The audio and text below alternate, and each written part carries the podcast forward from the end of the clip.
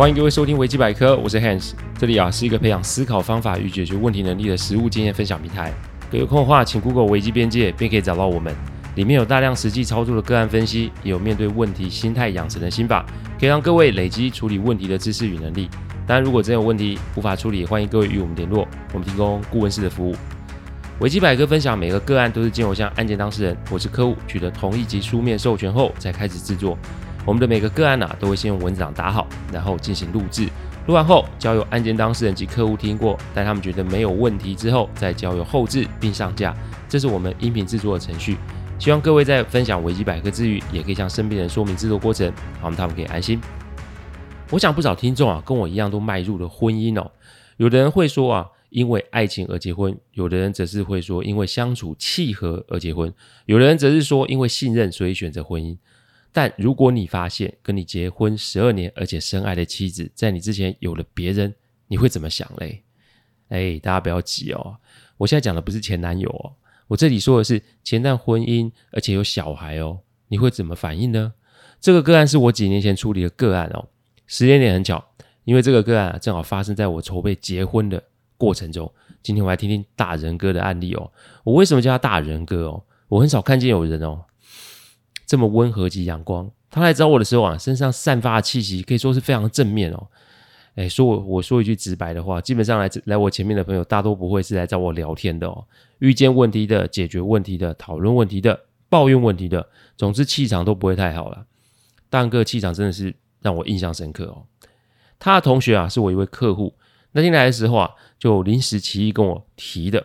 正好那天晚上我也没有行程，所以就请大杨哥来客户的公司泡茶间聊天。大哥除了气场好之外啊，个性也有点腼腆哦。一开头的事情啊，都是客户在讲，但讲到后面啊，我就不得啊，不让客户打住，因为里面有一些关键字。这些关键字如下：妻子是双面人，恶意的在欺骗，有小孩也不说，离婚或是分居。这些关键字足以让我感觉案子不是很单纯，而且客户越讲越激动。奇怪了，又不是你家的事情，怎么自己越讲越来劲呢？再来是，我也在观察大人哥的表情，他其实是有想讲话，但又碍于客户那么激动，好像不好意思打断客户的发言，所以这个阻断是我必须做的。我把手举起来，好让客户停住发言。我跟客户说：“你是身历其境，你还是你有在现场看到？”客户摇头说：“没有啊。”那我就说：“那你也要，你也要让大人哥讲啊。”还是啊，拜托你去抽根烟，醒醒神，顺便帮我买个晚餐呐、你觉得怎么样？再笨的人也知道，我要表达就是主客令哦。客户算是啊跟我结识多年，所以是了解我发出的讯息。他不好意思的抓抓头，就说：“哎，我出去一下，然后让我跟大人哥聊聊。”那天正好是星期五晚上，所以呢，员工不会加班。我跟大人哥说：“别担心，今天我哪都不去，你用你自己的步调就好了。”我之前讲过。每一个人要说出自己的事情是需要时间的，让别人因为无关痛痒，所以才可以畅所欲言嘛。你用这个来提醒各位听众，多花时间沉淀及检视自己。你不要一有空就用手指着别人讲干话。我再说一次，检讨别人其实很简单，但看懂别人的行为其实是需要练习的。何时学会倾听，那才是一个真正的开始哦。大杨哥讲了一下，跟我点点头。我说：“你准备好再跟我讲。”说完啊，我就起身到外面的办公桌做我自己的事情。嘿，我每一个客户的办公室都会有我的位置，有的还有专属办公室。诶，这么多年下来，其实啊，我真的不缺没地方去哦。二十分钟后，大杨哥开门说他准备好了。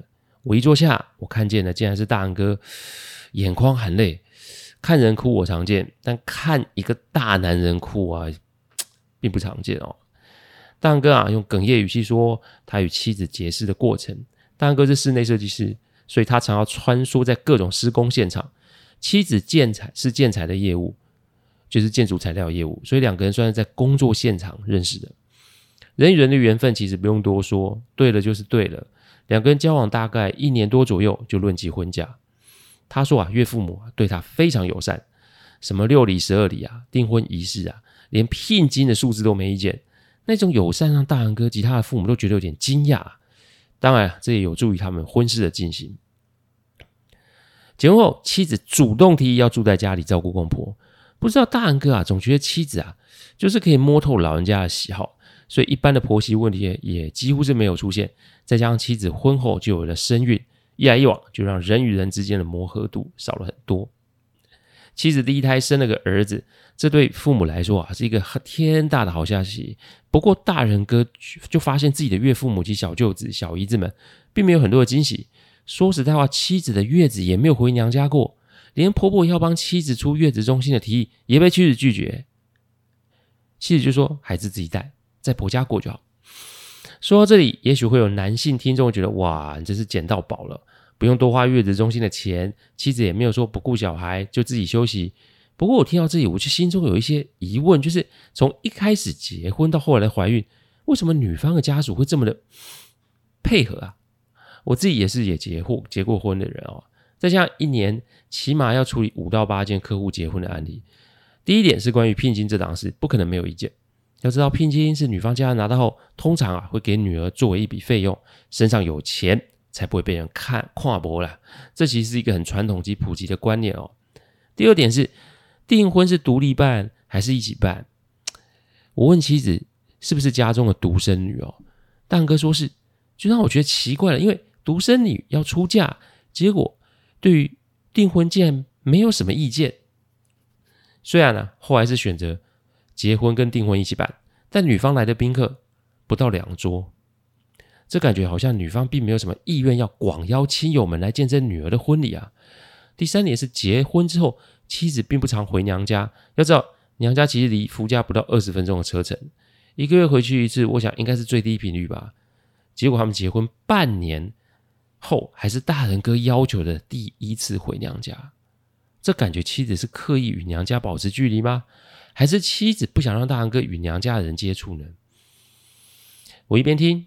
一边写下我心中的疑点，大杨哥说，当孩子满月之后，妻子就说要回去上班赚钱，孩子则是交给保姆来带。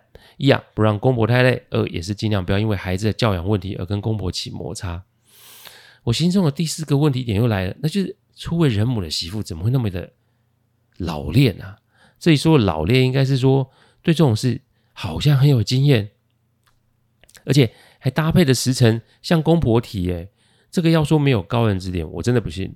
但妻子怀孕期间，娘家人从来都没来探望过，妻子也没有看过跟妻子有跟朋友吃饭啊，或是通电话。那这说要上网趴文，我也真的不信哦。妻子回到职场工作后啊，竟然还向公司申请了主管职哦，表面上说是要赚更多的钱来养孩子，但大杨哥总是觉得怪。因为他的收入啊，要养家活口绝对没问题。不懂妻子为什么要做这个规划，不过他也没多说什么。直到一件事情的发生，让他开始起了疑心哦。孩子出生三个月后，婆婆对于妻子娘家不闻不问的状况有些不满了。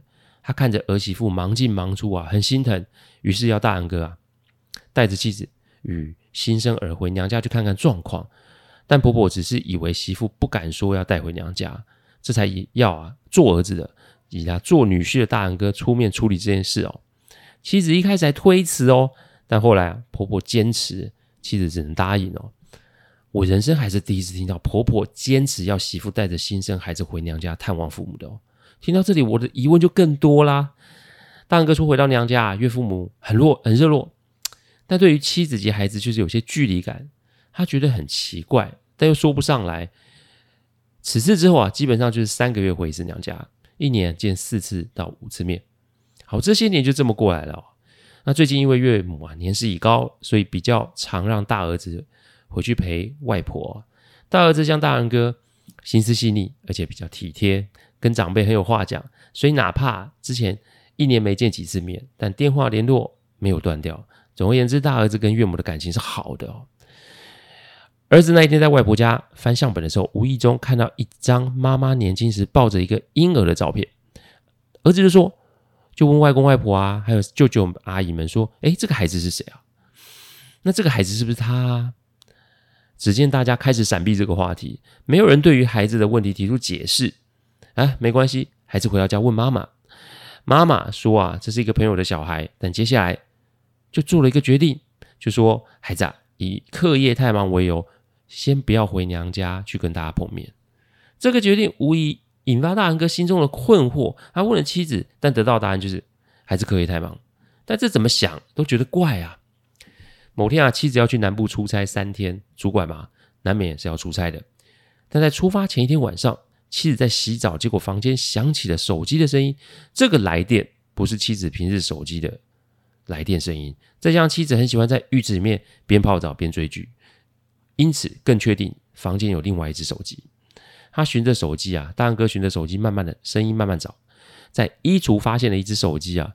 手机是因为没电才发出提示讯号。但上面有一则显示讯息，让大哥差点呼吸都停了，因为上面讯息写：“妈，我明天在车站前等你哦。”妈，哪个妈？与妻子结婚十二年，也没听说他在外面有收过什么干儿子、干女儿啊？这是谁啊？他把这个讯息的电话抄了下来，然后出了房间门。那天开始，他就心神不宁了起来，因为这则讯息串起了他这些年在心中的种种疑问。订婚不要定金，也不要六礼十二礼。结婚现场，女方亲友不到两桌的人。怀孕期间，娘家根本都没有来探望。孩子生了，也没想带孩子回去娘家。每年回娘家的次数屈指可数的少。儿子问的问题，结果就是大家在闪避。面对问题的方式就是不让儿子回娘家。大仁哥心中开始觉得可疑了，但他一直不想直接质问妻子，二也不想直接回去问岳父母。他的感觉，如果问的就是无疑是打开了潘朵拉的盒子般，会引发他所想象不到的后果。但心中又实在是苦闷啊，这才拉客户出来说话解闷。好啦，这现在就到了我的前面哦。我听完后，我点点头，我说我理解了。在确认一些细节后，我问大杨哥：“你想要的是什么？”这个我想常听我 podcast 的听众就会知道，通常都是我处理案件的基本起手式。想要什么？这只有当事人可以决定，这从来都不是我这个顾问的工作，这是当事人要决定的。我写出几个选项，让大杨哥看看。选项一，打破砂锅问到底，直接去问妻子；选项二，忍住不去细问，就这么过一辈子；选项三，绕过妻子去问娘家，让真相浮现出来。当然不可免，我也会列出后后果是什么。以下是每个选项都会发生的后果：后果一，关系破裂啊，婚姻不保；后果二，自己空想。人格分裂吧。后果三，扑朔迷离，更多爆料。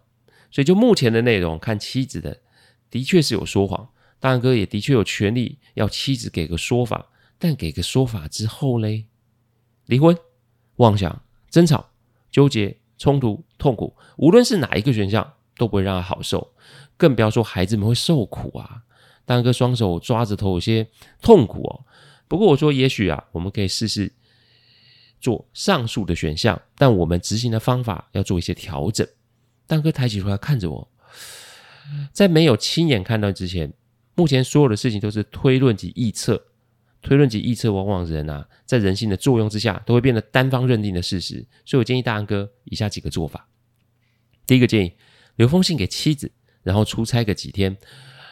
问问题与直问人是两个完全不一样的事情。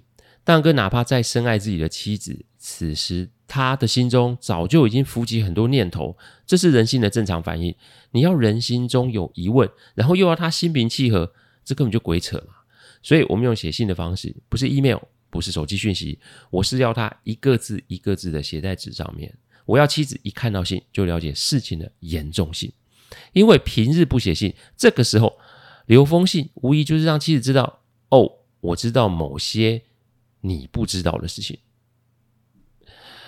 至于啊，出差几天啊，是给彼此留个空间。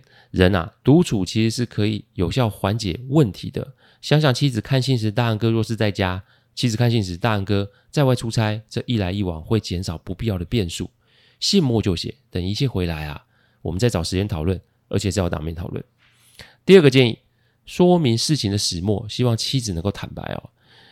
因为写信啊，就可以写很多。我建议大仁哥用时间轴来写，把他心中的疑问依时间序列写下来。问题如下啊：订婚不要定金，也不要六礼十二礼。结婚现场女友亲女方的亲友不到两桌的人。怀孕期间娘家根本都没有来探望。孩子生了也没有带孩子回去娘家。每年回娘家次数屈指可数的少。儿子问的问题，结果就是大家在闪避。面对问题的方式就是不让儿子回娘家。那封在妻子手机的讯息的儿子是谁？写信是一种疗愈的方法，因为写信要时间，所以情绪在时间的作用下就会有所变化。我提醒大家，如果生气，千千万万不要立马发 mail 或写讯息，因为生气没好话，生气没好字。再来是情绪激动的时候啊，都会将心中的反感做最大的扩散，对于对方的所有用字也会极端负面的解读。我常说，写如果这个啊会引起更大的争论，那倒不如我们不要写嘛。什么时候写？今天就写，现在就写，马上就写，反正明天又不用上班，写了，而且我可以现场可以看呐、何乐而不为呢？第三个建议，动机是想保护，不是执于责难哦。提笔之前，我要大杨哥把妻子的照片拿出来给我看，我要他记得你写这封信的目的是什么。之所以想问，是想要保护好这个家庭；之所以想问，是想要给予妻子更多的协助；之所以想问，是想让彼此之间还可以继续走下去哦。目的不同，心态就会不同；心态不同，文字就会更有大大的不同。那天大杨哥写了改，改了写，来来回回起码二十次吧。